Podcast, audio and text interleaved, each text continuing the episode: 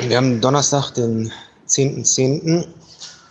Ich sitze hier in der Lobby von dem Tulip Hotel in Aswan. Ja, die letzte Sprachmemo kam ja aus dem Krankenhaus. Das war wirklich eine sehr skurrile Szene.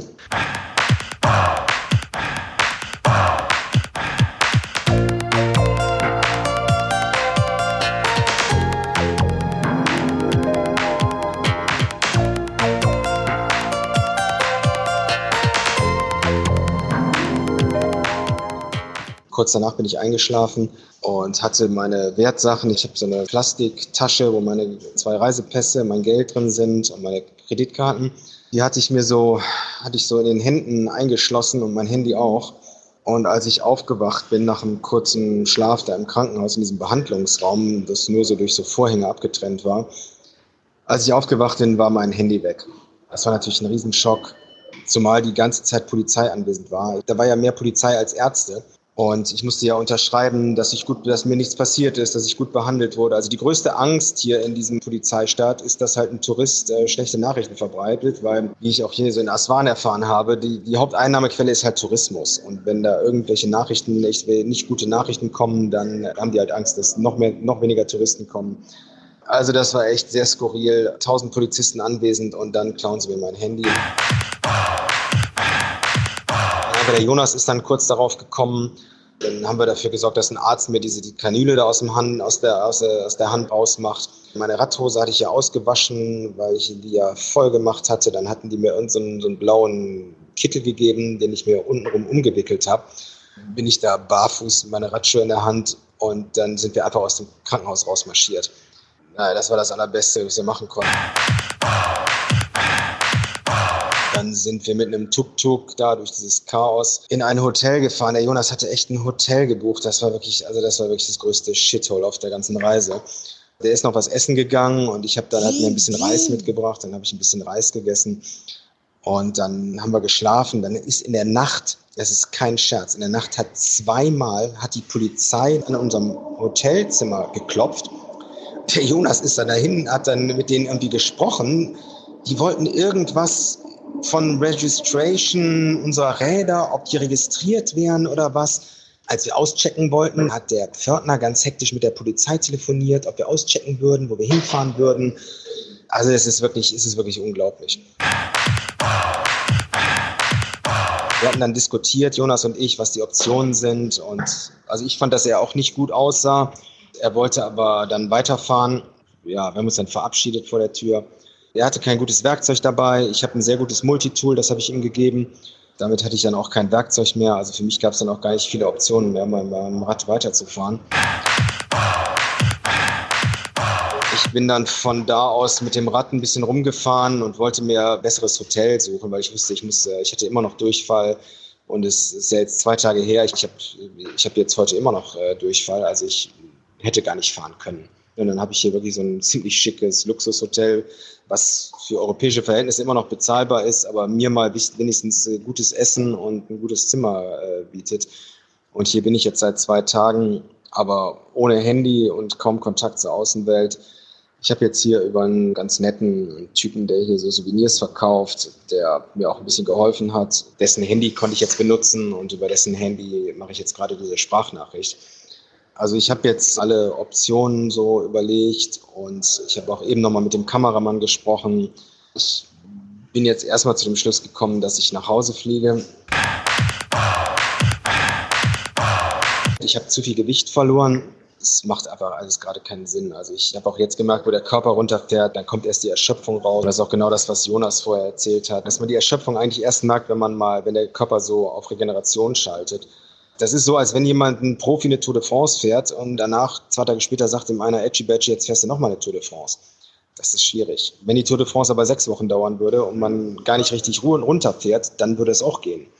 Jetzt fahre ich erstmal nach Hause, guck mal, wie es geht und mit dem Kameramann gesprochen. Vielleicht ist eine Option, dass ich mit denen zusammen nach Nairobi fahre.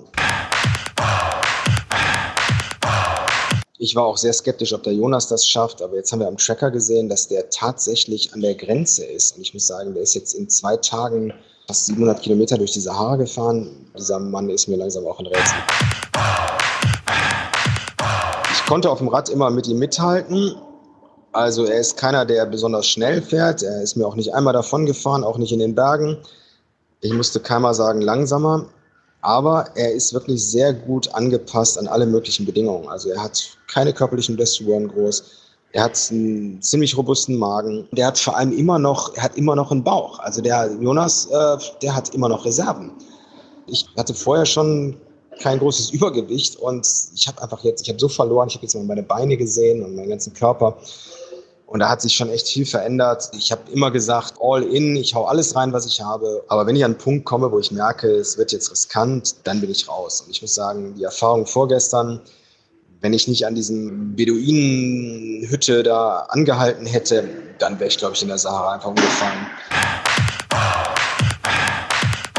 Problem ist, meine Visakarte ist weg, die ist von einem Automaten geschluckt worden. Mein Handy ist weg, also ist alles organisatorisch. Äh, Karton kriege ich ja auch gerade nicht für mein Fahrrad. Mein Multitool habe ich ja auch nicht mehr. Aber gut, das sind alles lösbare Dinge. Im, Im, Bett fühlte ich mich noch ganz gut und als ich dann zum Frühstück gegangen bin, habe ich richtig, da habe ich mein Kreislauf mein Kreislauf war richtig im Eimer und mein Körper ist, also ich kann mich hier gerade von meiner Hütte hier zum, zum Essen schleppen. Eben bin ich mal ganz kurz in diesen Swimmingpool, habe mich mal ein bisschen bewegt, aber viel ist mit meinem Körper gerade nicht anzufangen. Jetzt werde ich erstmal nach Hause düsen und freue mich da auf meine Family. Gleich kommt ein Taxi, was mich abholt. Der Typ, von dem ich das Handy hatte, der macht so ähm, Sandmalerei in so kleinen Vasen. Der hat mir auch Karton besorgt für mein Fahrrad und äh, Folie und Klebeband. Aber alles in schlechtem Zustand und äh, nichts hat richtig funktioniert aber alles kostet richtig Geld. Der Unterschied zum Iran war, im Iran brauchten wir auch Radkartons, als wir von Shiraz nach Kairo geflogen sind. Da hat der Jonas über Instagram jemanden angeschrieben oder einen Kontakt gehabt. Der Typ war super nett. Der hat uns zwei mega gute Kartons besorgt, hat uns die zum Hotel gefahren wir haben ihn danach, ein ganz netter Typ, der hat ein Schuhgeschäft da, sprach Englisch, ganz kultiviert, hat einen guten Wagen und ein ganz cleverer, smarter Typ. Über den habe ich ja schon äh, gesprochen. Der war, äh, also der war so herzlich und äh, gastfreundlich. Wir haben ihn abends zum Essen eingeladen, hatten einen schönen Abend. Also hier in Ägypten findet man in den kleinen Dörfern, wie ich schon gesagt habe, in den kleinen Dörfern abseits des Tourismus findet man ganz herzliche Leute, die uns eingeladen haben in die Moscheen, die mit uns Fotos machen wollten, die sich mit uns unterhalten wollten, wenn es irgendwie ging. Ganz, ganz liebevolle Menschen. Aber sobald man in Ägypten in irgendwelche Nähe von Touristengebieten kommt, geht es wirklich nur um Geld. Und ich bin ja hier in dem Hotel gelandet, das natürlich äh, sehr touristisch ist, brauchte ein paar Flipflops. Da hat der eine Typ mir ein paar Flipflops besorgt und dann hatte ich vergessen vorher zu fragen, was es kostet. Dann wollten die da 20 Dollar für haben dann äh, ja, brauchte ich ja dieses Verpackungszeug, dann brauchte ich Imbusschlüssel. Das Praktische ist, dass natürlich jeder einem hier was besorgt. Ich war noch ein bisschen zu schlapp und wollte nicht in den Ort fahren und habe mir das jetzt, habe mir jetzt den Luxus gegönnt, es mir besorgen zu lassen. Aber das, das ist ja echt eine Parallelgesellschaft. Also der, der Concierge hier, der verdient im Monat so viel, wie der Typ von mir jetzt an einem Tag für das ganze Zeug bekommen hat. Das ist halt nicht so schön, aber ich bin jetzt auch weg hier heute. Meine Ex-Frau hat mir netterweise einen Flug gebucht, weil ich ja keine Visakarte mehr hatte und es gab auch hier keinen Computer, den ich benutzen konnte. Das ging ja so schnell, also ich fliege schon heute, heute Nacht zurück. Ich fliege jetzt über, von hier, von Aswan nach Kairo, von Kairo nach München oder nach Düsseldorf. Ich bin morgen früh in Düsseldorf. Leider ohne Empfangskomitee, weil es ist ein normaler Arbeitstag, wo mich gerade mal jemand abholen kann. Mein Rad ist so schlecht verpackt wie noch nie. Ich hoffe, es kommen Teile an.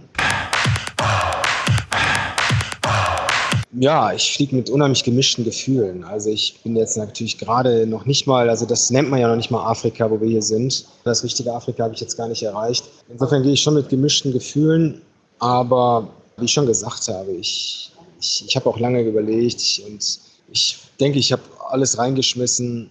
Vielleicht überlege ich ja noch, ich habe mir jetzt mit dem anderen, es gibt zwei Kameramänner, der eine kommt aus Finnland, der andere aus Norwegen, das sind auch beides Freunde, die kennen sich vom Studium, die machen das Projekt zusammen und ich habe eben noch mit dem zweiten, mit dem Paul gesprochen, dem Norweger. Der wollte mich eigentlich auch beim, beim, bei der Ankunft in Düsseldorf interviewen. Aber das klappt jetzt nicht, weil ich so schnell schon zurückkomme. Vielleicht treffe ich mich mit ihm, dann machen wir das nach.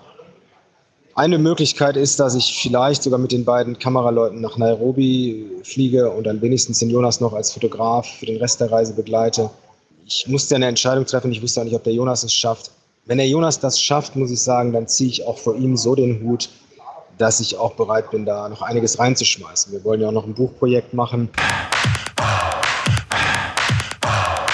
Der Jonas ist kein einfacher Typ, aber ich denke, alle Leute, wenn man sich Leute anguckt, die ja die große Abenteuertouren machen, ich meine, ich will jetzt Jonas nicht mit Reinhold Messner vergleichen, aber ich denke, wenn man so Projekte durchzieht und die alleine macht, dann gehört da einfach auch ein gewisser Egoismus dazu.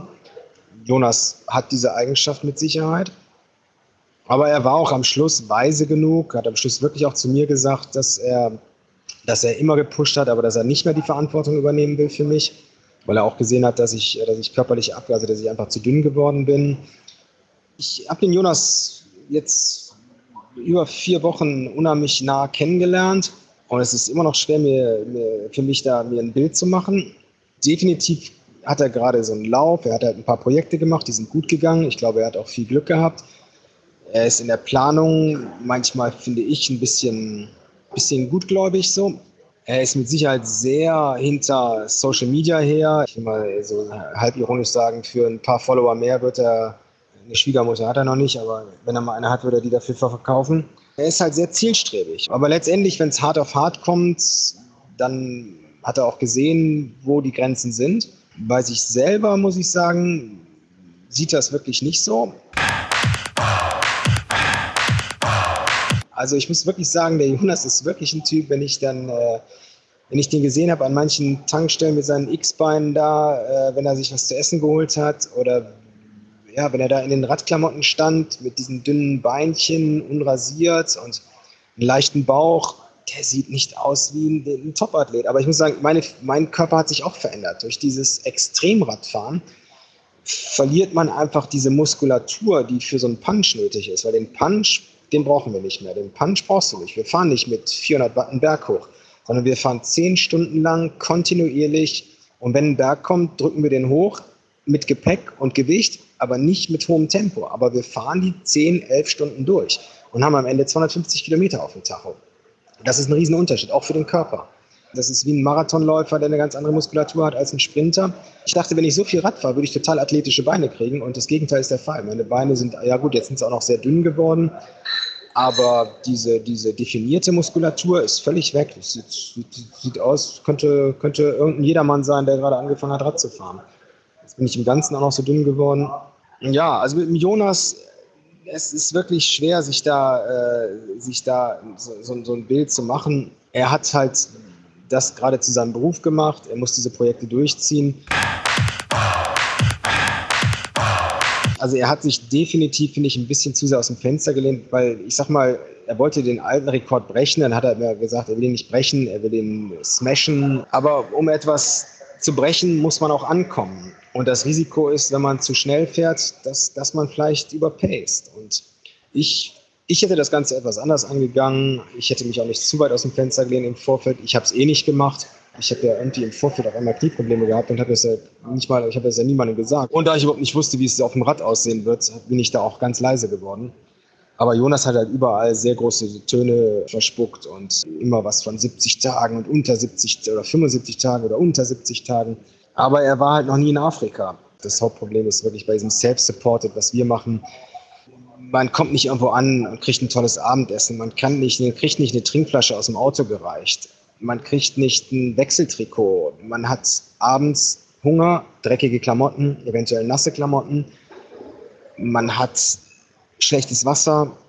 Man hat schlechte Unterkünfte. Habe ja ausführlich darüber berichtet, wo wir überall geschlafen haben. Oder gar keine Unterkünfte. Also dieses Self-Support ist schon wirklich eine Herausforderung. Also so krass habe ich es im Vorfeld nicht auf dem Schirm gehabt. Ich habe diese Reise noch mal so in Bildern Revue passieren lassen und dabei wirklich Bilder gesehen, wo wir überall waren. Es ist, ja, es ist ja von der Zeit her gar nicht so lang, aber wenn man über einen Monat diese Strecke zurücklegt, dann muss man überlegen, wo man da überall war was wir da alles erlebt haben, in welchen Ländern, welche Übernachtungen, welche Müdigkeit, welches Essen. In Georgien sind wir einmal, das, das war eigentlich eine der gefährlichsten Situationen, im Kaukasus sind wir bei schönem Wetter in so einen Halbtunnel reingedüst. Da war der Kameramann dabei, wir düsten da gerade runter und ich guckte gerade so rechts, das war so ein Tunnel, der zur einen Seite offen war und ich guckte gerade so ein bisschen rechts in die Berge. Jonas fuhr hinter mir, auf einmal brüllte der Jonas. Und dann habe ich gesehen, dass quasi am Eingang von diesem Halbtunnel unten eine halb Meter lange Metallkonstruktion war mit Längsrillen, wo locker das Vorder-, also locker die Räder stecken geblieben wären. Also das war quasi für ein Rennrad das Todesurteil. Ich habe dann noch alle Räder so Bunnyhop-mäßig hochgerissen und äh, Jonas konnte noch diagonal rüberfahren, weil er es rechtzeitig gesehen hat. Ich hatte es zu spät gesehen. Es ist wirklich unglaublich, wo wir überall waren und was wir so kennengelernt haben. Menschlich muss ich sagen, das Fazit ist wirklich, äh, also die herzlichsten Menschen habe ich im Iran kennengelernt und in den kleinen Dörfern hier auch in Ägypten. Landschaftlich war es in, in Skandinavien sehr schön, im Kaukasus sehr schön. Also dieses äh, das, äh, westliche Russland, das ist, äh, war jetzt nicht, nicht spektakulär. Iran war viel Wüste, teilweise auch sehr schön mit den schönen Pastellfarben, den Hügeln, den Bergen. Was auch irrsinnig war, als wir aus Kairo rausgefahren sind. Da sind wir durch einen Ort durchgefahren, da war ein Markt und da war ein Chaos und ein Lärm und ein Gehupe und Menschen und Staub aufgewirbelt. Also das war wirklich unglaublich. Da hätte ich mal eine Sprachmemo machen müssen. Ich hätte irgendwie gedacht, dass so Orte würden nochmal kommen, aber Jonas und ich hatten uns danach unterhalten und sagten immer, also sowas haben wir beide noch nie erlebt. Und er war schon in Indien und er war ja auch schon in vielen Ländern und ich auch. Aber da war wirklich ein Chaos und ein, äh, ein Lärm und ein Dreck und Gerüche. Das ist ja das, was man sagt, so Afrika ist so intensiv, weil es wirklich alle Sinne so anspricht. Es riecht immer. Es ist immer was zu sehen. Es sind Farben, es ist, äh, es ist laut, es ist Gehupe, es sind Menschen. Die Fortbewegungsmittel sind alle unterschiedlich. Die Leute kommen auf Eseln, auf Fahrrädern weniger, aber auf Tuk-Tuks, in Autos, in Trucks. Und diese, diese Dörfer, die da nicht asphaltiert sind, wo wirklich die Straßen noch total verdreckt sind, mit diesem Neonlicht überall. Ja, das sind alles so Bilder, die mir, die mir so hängen geblieben sind. Es ist natürlich schade, dass jetzt vielleicht keine neuen Bilder dazukommen, aber wer weiß. Vielleicht fahre ich nach Nairobi. Ich gucke mal, wie ich mich jetzt fühle. Vielleicht lasse ich mich mal durchchecken. Mal schauen, wie es weitergeht. Ich bin froh, die Reise gemacht zu haben. Ich hoffe, der Podcast hat Spaß gemacht bisher. Ich werde ihn mir vielleicht irgendwann auch mal anhören. Ich danke allen, die da Spaß dran hatten und zugehört haben, es weiterempfohlen haben. Das Leben geht weiter und was man dann doch merkt, so sehr man ja immer so das Abenteuer sucht und dann auch in so einen Rausch reinkommt und dann sieht, dass die Leute da auch Anteil dran nehmen und dann pusht man natürlich noch ein bisschen mehr. Aber das Schöne ist auch an so Reisen, dass man irgendwie doch so am Ende merkt, so was doch das Wichtige ist. Gesundheit ist das Wichtigste und die wollte ich mir erhalten. Abenteuer wollte ich haben, das habe ich erlebt und ich habe super viel mitgenommen. Ein Rekord habe ich nicht, aber der Rekord war mir auch nie wichtig. Ich wollte, ich wollte fotografisch und abenteuermäßig da was erleben und das habe ich alles erreicht. Insofern das ganz große Ziel verfehlt, aber viel erreicht und vor allem gesund nach Hause gekommen. Es hätte sau viel schief gehen können auf dem Trip. Und wir haben viel Glück gehabt, dass wir bis hierhin gekommen sind. Ich genieße jetzt die Zeit, die kommt, freue mich auf meine Kinder, auf meine Familie, meine Freundin. Dann sage ich vorerst mal Bye-bye und mal schauen, wie es weitergeht.